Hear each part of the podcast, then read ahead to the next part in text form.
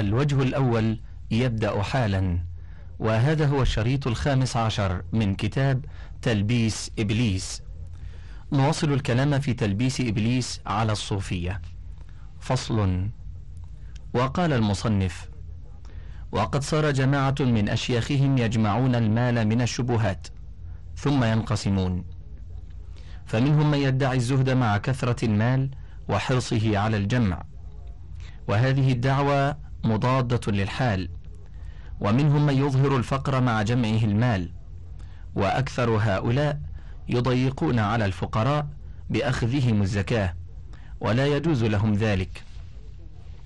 وقد كان أبو الحسن البسطامي شيخ رباط ابن المجيبان يلبس الصوف صيفا وشتاء. حاشية الرباط موضع المرابطة وملجأ الفقراء من الصوفية. وورد في نسخة أخرى رباط ابن المليحان. انتهى.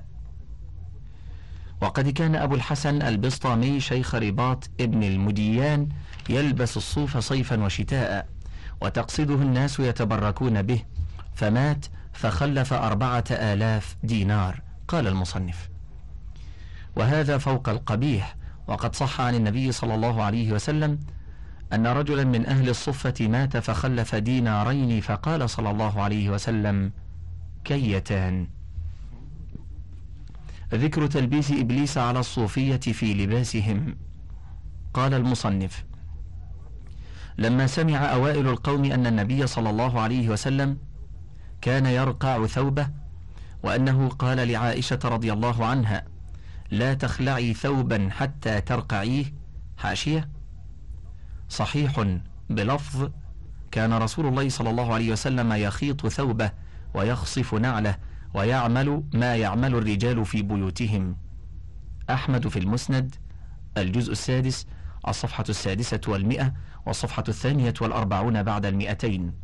صحيح الجامع للألباني برقم سبعة وثلاثين وتسعمائة بعد أربعة الآلاف. والحديث الثاني قوله لعائشة هذا ضعيف جدا. رواه الترمذي في اللباس. باب ما جاء في ترقيع الثوب برقم ثمانين وسبعمائة بعد الألف. الحاكم في المستدرك في الجزء الرابع في الصفحة الثانية عشرة بعد الثلاثمائة.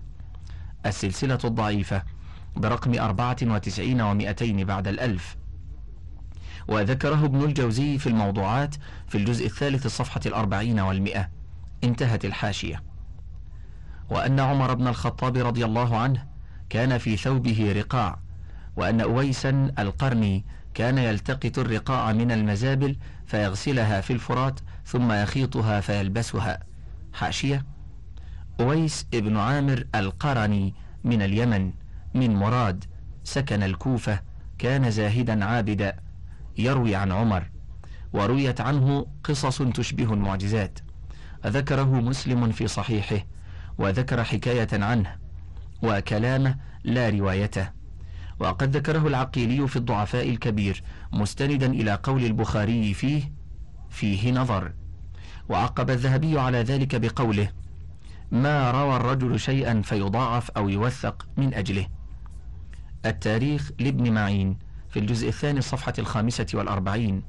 تاريخ الثقات للعجلي في الصفحة الرابعة والعشرين بعد المئة.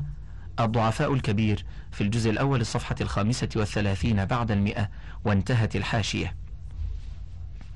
اختاروا المرقعات وقد أبعدوا في القياس فإن رسول الله صلى الله عليه وسلم وأصحابه كانوا يؤثرون البذاذة ويعرضون عن الدنيا زهدا. حاشية يقال بذ بذاذة ساءت حاله ورثت هيئته. انتهت الحاشية. وكان أكثرهم يفعل هذا لأجل الفقر كما روينا عن مسلمة ابن عبد الملك أنه دخل على عمر بن عبد العزيز وعليه قميص وسخ. فقال لامرأته فاطمة اغسلي قميص أمير المؤمنين. فقالت والله ما له قميص غيره. فأما إذا لم يكن هذا لفقر وقصد البذاذة فما له من معنى. فصل. قال المصنف فأما صوفية زماننا فإنهم يعمدون إلى ثوبين أو ثلاثة كل واحد منها على لون فيجعلونها خرقا ويلفقونها فيجمع ذلك الثوب وصفين الشهرة والشهوة. فإن لبس مثل هذه المرقعات أشهى عند خلق كثير من الديباج وبها يشتهر صاحبها أنه من الزهاد. أفتراهم يصيرون بصورة الرقاع كالسلف؟ كذا قد ظنوا وأن إبليس قد لبس عليهم وقال أنتم صوفية لأن الصوفية كانوا يلبسون المرقعات وأنتم كذلك. أتراهم ما علموا أن التصوف معنى لا صورة؟ وهؤلاء قد فاتهم التشبيه في الصورة والمعنى. أما الصورة فإن القدماء كانوا يرقعون ضرورة ولا يقصدون التحسن بالمرقع. ولا يأخذون أثوابا جددا مختلفة. الألوان فيقطعون من كل ثوب قطعة. ويلفقونها على أحسن التوقيع ويخيطونها ويسمونها مرقعة. وأما عمر رضي الله عنه لما قدم بيت المقدس حين سأل القسيسون والرهبان عن أمير المؤمنين فعرضوا عليهم أمراء العساكر مثل أبي عبيدة وخالد بن الوليد وغيرهما فقالوا ليس هذا المصور عندنا. ألكم أمير أولا؟ فقالوا لنا أمير غير هؤلاء. فقالوا هو أمير هؤلاء. قالوا نعم هو عمر بن الخطاب رضي الله عنه. فقالوا أرسلوا إليه ننظره فإن كان هو سلمنا إليكم من غير قتال وإن لم يكن هو فلا. فلو حاصرتمونا ما تقدرون علينا. فأرسل المسلمون إلى عمر رضي الله عنه وأعلموه بذلك.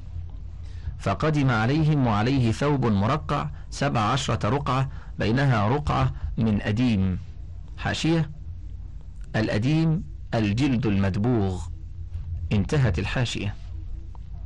فلما رأوه الروحانية والقسوس على, على هذه الصفة سلموا بيت المقدس إليه من غير قتال.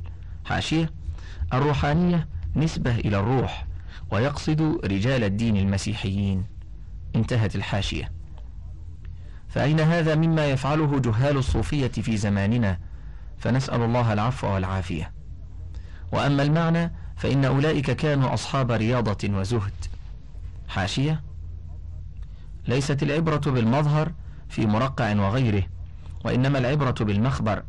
فإن الله لا ينظر إلى صور الناس ولكن ينظر إلى القلوب والأعمال. فإذا صلحت القلوب صلحت الأجساد. وإذا فسدت القلوب فسدت الأجساد. انتهت الحاشية. فصل. قال المصنف ومن هؤلاء المذمومين من يلبس الصوف تحت الثياب ويلوح بكمه حتى يرى لباسه. وهذا لص ليلي.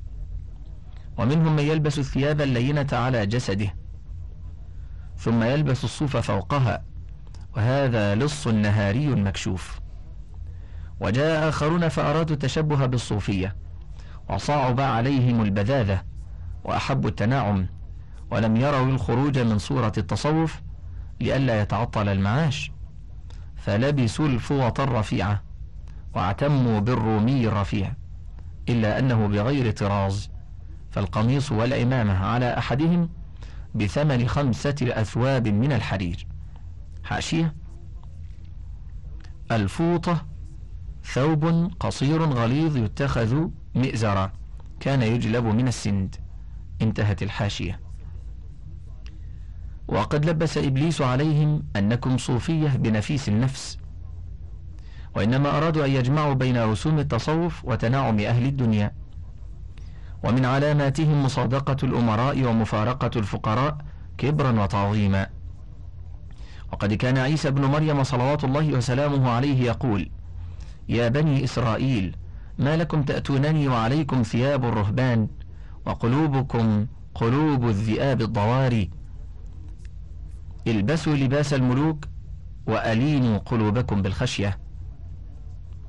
وعن مالك بن دينار قال إن من الناس ناسا إذا لقوا القراء ضربوا معهم بسهم وإذا لقوا الجبابرة وأبناء الدنيا أخذوا معهم بسهم.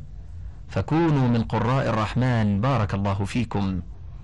حاشية أبو نعيم في حلية الأولياء في الجزء الثاني الصفحة الثالثة والستين بعد الثلاثمائة. انتهت. وعن مالك بن دينار قال إنكم في زمان أشهب لا يبصر زمانكم إلا البصير. إنكم في زمان كثير تفاحشهم قد انتفخت ألسنتهم في أفواههم. فطلبوا الدنيا بعمل الآخرة فاحذروهم على أنفسكم لا يوقعونكم في شباكهم. حاشية حلية الأولياء الجزء الثاني صفحة الثالثة والستون والثلاثمائة. انتهت. وعن سعيد بن شبل قال نظر مالك بن دينار إلى شاب ملازم للمسجد فجلس إليه فقال له هل لك أن أكلم بعض العشارين يجرون عليك شيئا وتكون معهم؟ قال ما شئت يا أبا يحيى. قال فأخذ, فأخذ كفا من تراب فجعله على رأسه. وعن مالك بن دينار قال كان فتى يتقرى. حاشية. يقال قرى البلاد تتبعها أرضا أرضا وسار فيها ينظر حالها وأمرها. وتقر البلاد قراها. انتهت الحاشية. كان فتى يتقرى فكان يأتيني فابتلي فولي الجسر فبينما هو يصلي إذ مرت سفينة فيها بط فنادى بعض أعوانه قرب لنأخذ للعامل بطة. فأشار بيده سبحان الله أي بطتين. قال فكان أبي إذا حدث بهذا الحديث بكى وأضحك الجلساء. حاشية. حلية الأولياء لأبي نعيم في الجزء الثاني صفحة الثانية والثمانين بعد الثلاثمائة والثالثة والثمانين بعد الثلاثمائة. انتهت. وعن محمد بن خفيف قال قلت لرويم أوصني. فقال هو بذل الروح وإلا فلا تشتغل بترهات الصوفية. حاشية. الترة والترهة القول الخالي من نفع والباطل. انتهت الحاشية. وعن عبد الرحمن السلمي قال سمعت أبي يقول بلغني أن رجلا قال للشبلي قد ورد جماعة من أصحابك وهم في الجامع فمضى فرأى عليهم المرقعات والفوط فأنشأ يقول أما الخيام فإنها كخيامهم. وأرى نساء الحي غير نسائها. قال المصنف رحمه الله قلت واعلم أن هذه البهرجة في تشبيه هؤلاء بأولئك لا تخفى إلا على كل غبي في الغاية. فأما أهل الفطنة فيعلمون أنه تنميس بارد والأمر في ذلك على نحو قول الشاعر تشبهت حور الظباء بهم إن سكنت فيك ولا مثل سكن. أصامت بناطق ونافر بآنس وذو خلا بذي شجن. مشتبه أعرفه وإنما مغالطا قلت لصحبي دار من. حاشية. يقابل الشاعر في هذا البيت بين الصامت والناطق والبعيد النافر والقريب الملاطف والحزين المهموم وخالي البال. انتهت الحاشية. فصل. قال المصنف وإنما أكره لبس الفوط المرقعات لأربعة أوجه. أحدها أنه ليس من لباس السلف وإنما كان السلف يرقعون لضرورة. الثاني أنه يتضمن ادعاء الفقر وقد أمر الإنسان أن يظهر نعمة الله عليه. الثالث أنه إظهار للزهد وقد أمرنا بستره. الرابع أنه تشبه بهؤلاء المتزحزحين عن الشريعة ومن تشبه بقوم فهو منهم. عن ابن عمر قال قال رسول الله صلى الله عليه وسلم من تشبه بقوم فهو منهم. حاشية؟ صحيح. أبو داود في اللباس. باب في لبس الشهرة. برقم واحد وثلاثين بعد أربعة الآلاف. أحمد في المسند في الجزء الثاني الصفحة الخمسين. صحيح الجامع برقم تسعة وأربعين ومائة بعد ستة الآلاف وانتهت الحاشية. وعن أبي زرعة طاهر بن محمد بن طاهر قال أخبرني أبي قال لما دخلت بغداد في رحلتي الثانية قصدت الشيخ أبا محمد عبد الله بن أحمد السكري لأقرأ عليه أحاديث وكان من المنكرين على هذه الطائفة. فأخذت في القراءة فقال أيها الشيخ إنك لو كنت من هؤلاء الجهال الصوفية لعذرتك. أنت رجل من أهل العلم تشتغل بحديث رسول الله صلى الله عليه وسلم وتسعى في طلبه. فقلت أيها الشيخ وأي شيء أنكرت عليه حتى أنظر فإن كان له أصل في الشريعة لزمته وإن لم يكن له أصل في الشريعة تركته. فقال ما هذه الشوازك التي في مرقعتك؟ حاشية. الشوازك نوع من الشريط معمول من الحرير المصبغ. انتهت الحاشية.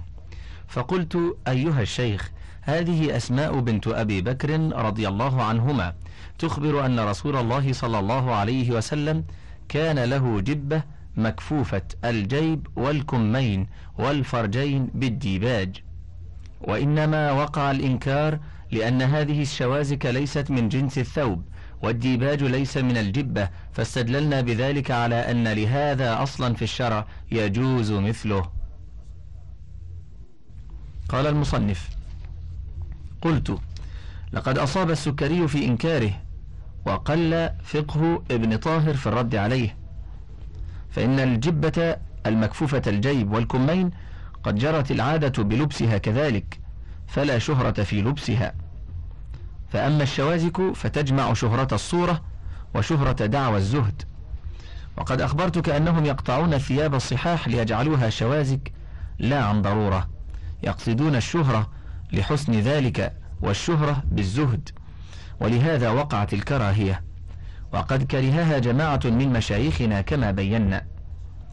وعن جعفر الحذاء قال لما فقد القوم الفوائد من القلوب اشتغلوا بالظواهر وتزيينها يعني بذلك أصحاب المصبغات والفوط.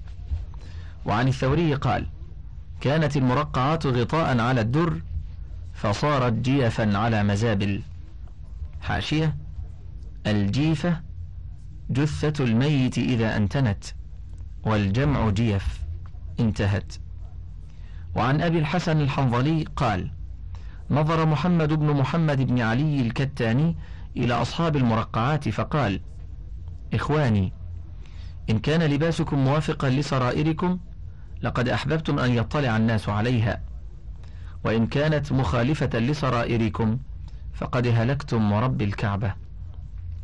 وعن نصر بن أبي نصر قال قال أبو عبد الله محمد بن عبد الخالق الدينوري لبعض أصحابه. لا يعجبنك ما ترى من هذه اللبسة الظاهرة عليهم. فما زينوا الظواهر إلا بعد أن خربوا البواطن.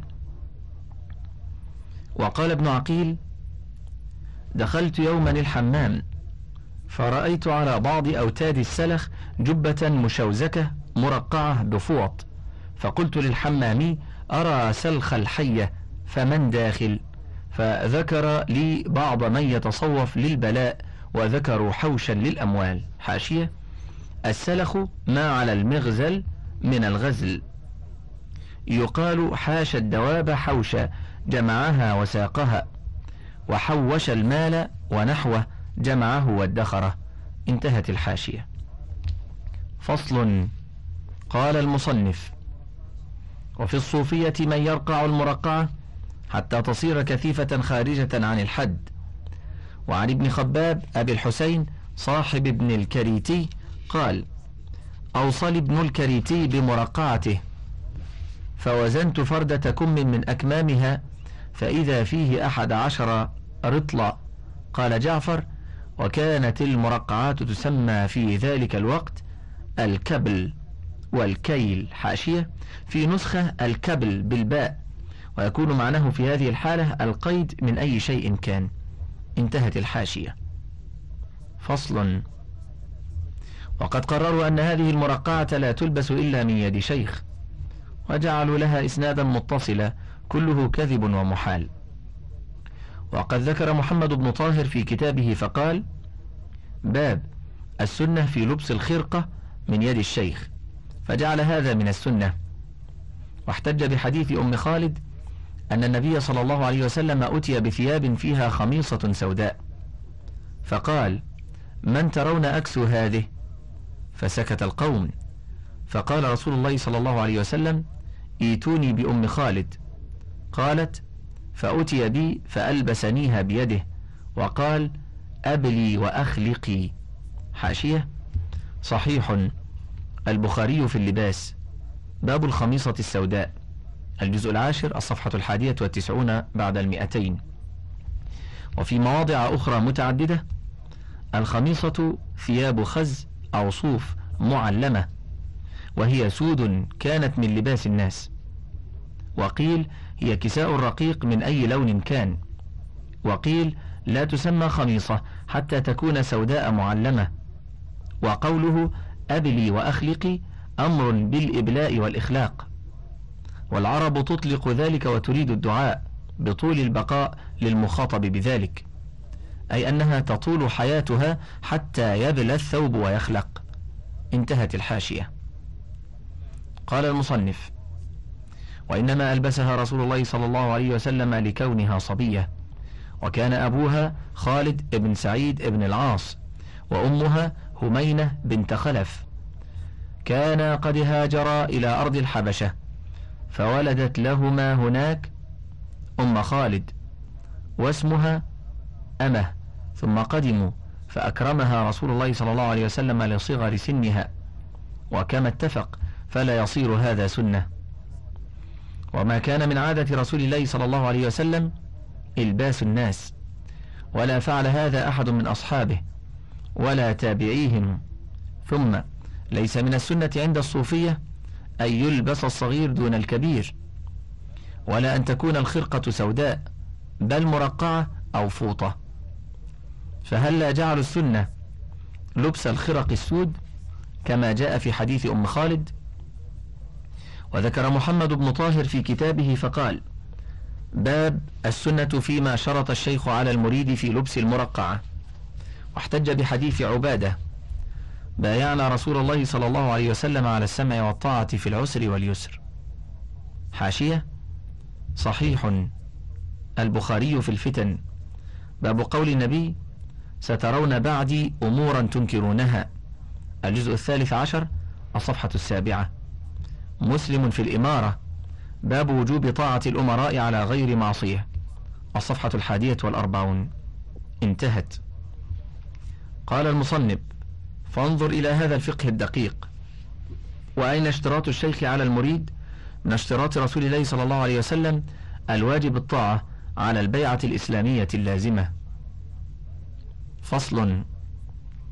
وأما لبسهم المصبغات فإنها إن كانت زرقاء فقد فاتهم فضيلة البياض. وإن كانت فوطا فهو ثوب شهرة وشهرته أكثر من شهرة الأزرق. وإن كانت مرقعة فهي أكثر شهرة. وقد أمر الشرع بالثياب البيض ونهى عن لباس الشهرة. فأما أمره بالثياب البيض فعن ابن عباس رضي الله عنهما قال قال رسول الله صلى الله عليه وسلم البسوا من ثيابكم البيض فإنها من خير ثيابكم وكفنوا فيها موتاكم. حاشية. صحيح أبو داود في الطب باب في الأمر بالكحل. برقم ثمانية وسبعين وثمانمائة بعد ثلاثة الآلاف. والترمذي في الجنائز باب ما يستحب من الأكفان برقم أربعة وتسعين وتسعمائة. وابن ماجه في الجنائز باب ما جاء فيما يستحب من الكفن برقم 72 و400 بعد الألف. وأحمد في المسند الجزء الأول صفحة السابعة والأربعون بعد المئتين والرابعة والسبعون بعد المئتين الثامنة والعشرون بعد الثلاثمائة والثالثة والستون بعد الثلاثمائة الحاكم في المستدرك الجزء الرابع الصفحة الخامسة والثمانون والمئة. صحيح الجامع برقم ستة وثلاثين ومئتين بعد الألف. انتهت الحاشية. وعن سمرة بن جندب عن النبي صلى الله عليه وسلم قال البسوا الثياب البيض فإنها أطهر وأطيب وكفنوا فيها موتاكم. حاشية صحيح. الترمذي في الأدب. باب ما جاء في لبس البياض برقم عشرة وثمانمائة بعد الألفين. النسائي في الزينة باب الأمر بلبس البيض من الثياب في الجزء الثامن الصفحة الخامسة بعد المئتين. ابن ماجة في اللباس باب البياض من الثياب برقم سبعة وستين وخمسمائة بعد ثلاثة الآلاف. أحمد في المسند الجزء الخامس الصفحة العاشرة والثالثة عشرة والسابعة عشرة والتاسعة عشرة. الحاكم في المستدرك الجزء الأول صفحة الرابعة والخمسون والثلاثمائة الخامسة والخمسون والثلاثمائة. الجزء الرابع صفحة الخامسة والثمانون والمئة صحيح الجامع برقم خمسة وثلاثين ومئتين بعد الألف. انتهت الحاشية. قال الترمذي هذان حديثان صحيحان. وفي الباب عن ابن عمر قال وهذا الذي يستحبه أهل العلم.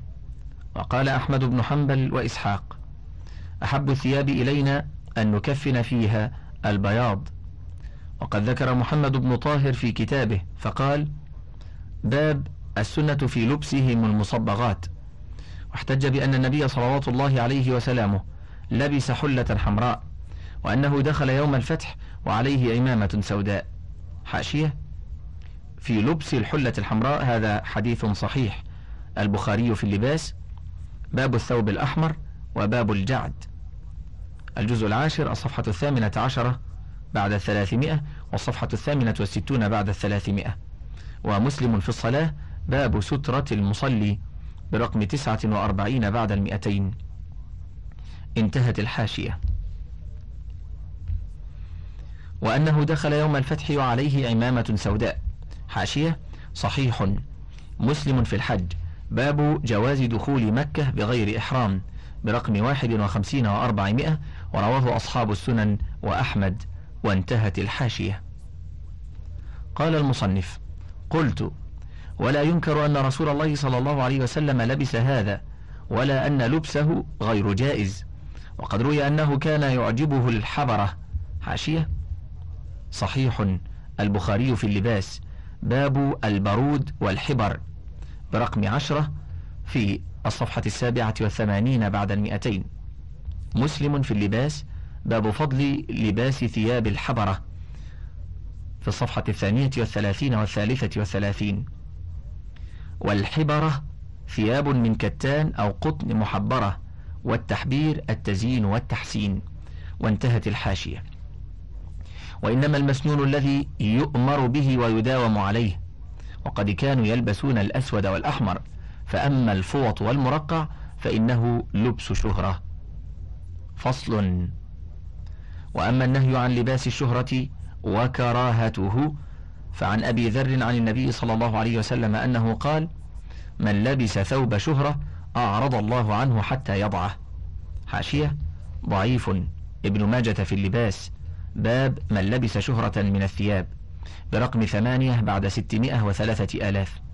ضعيف الجامع للألباني برقم أربعين وثمانمائة بعد خمسة الآلاف.